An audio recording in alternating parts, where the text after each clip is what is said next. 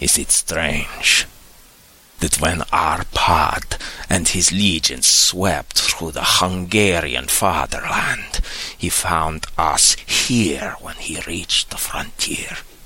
That the Honfoglalas was completed there. And when the Hungarian flood swept eastward, the Szekelys were claimed as kindred by the victorious Magyars, and to us for centuries was trusted the guarding of the frontier of Turkeyland. Aye, and more than that.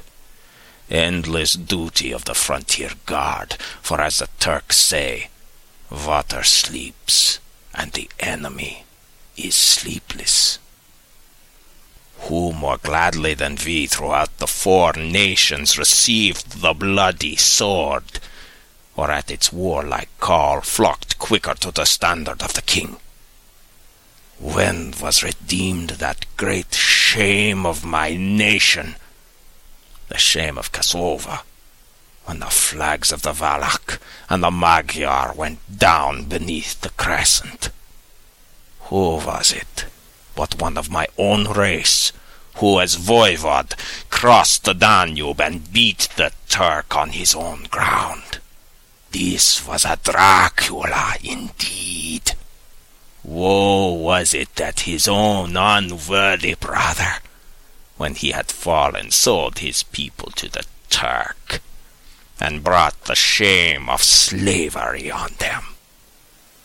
Was it not this Dracula, indeed, who inspired that other of his race, who, in a later age, again and again brought his forces over the great river into Turkeyland, who, when he was beaten back, came again and again, though he had to come alone from the bloody field where his troops were being slaughtered, since he knew that he alone could ultimately triumph.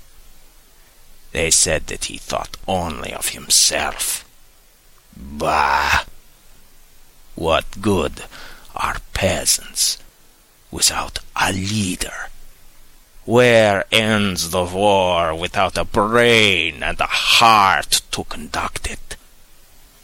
Again, when after the Battle of Mohacs, we threw off the Hungarian yoke, we of the Dracula blood were amongst their leaders. For our spirit would not brook that we were not free.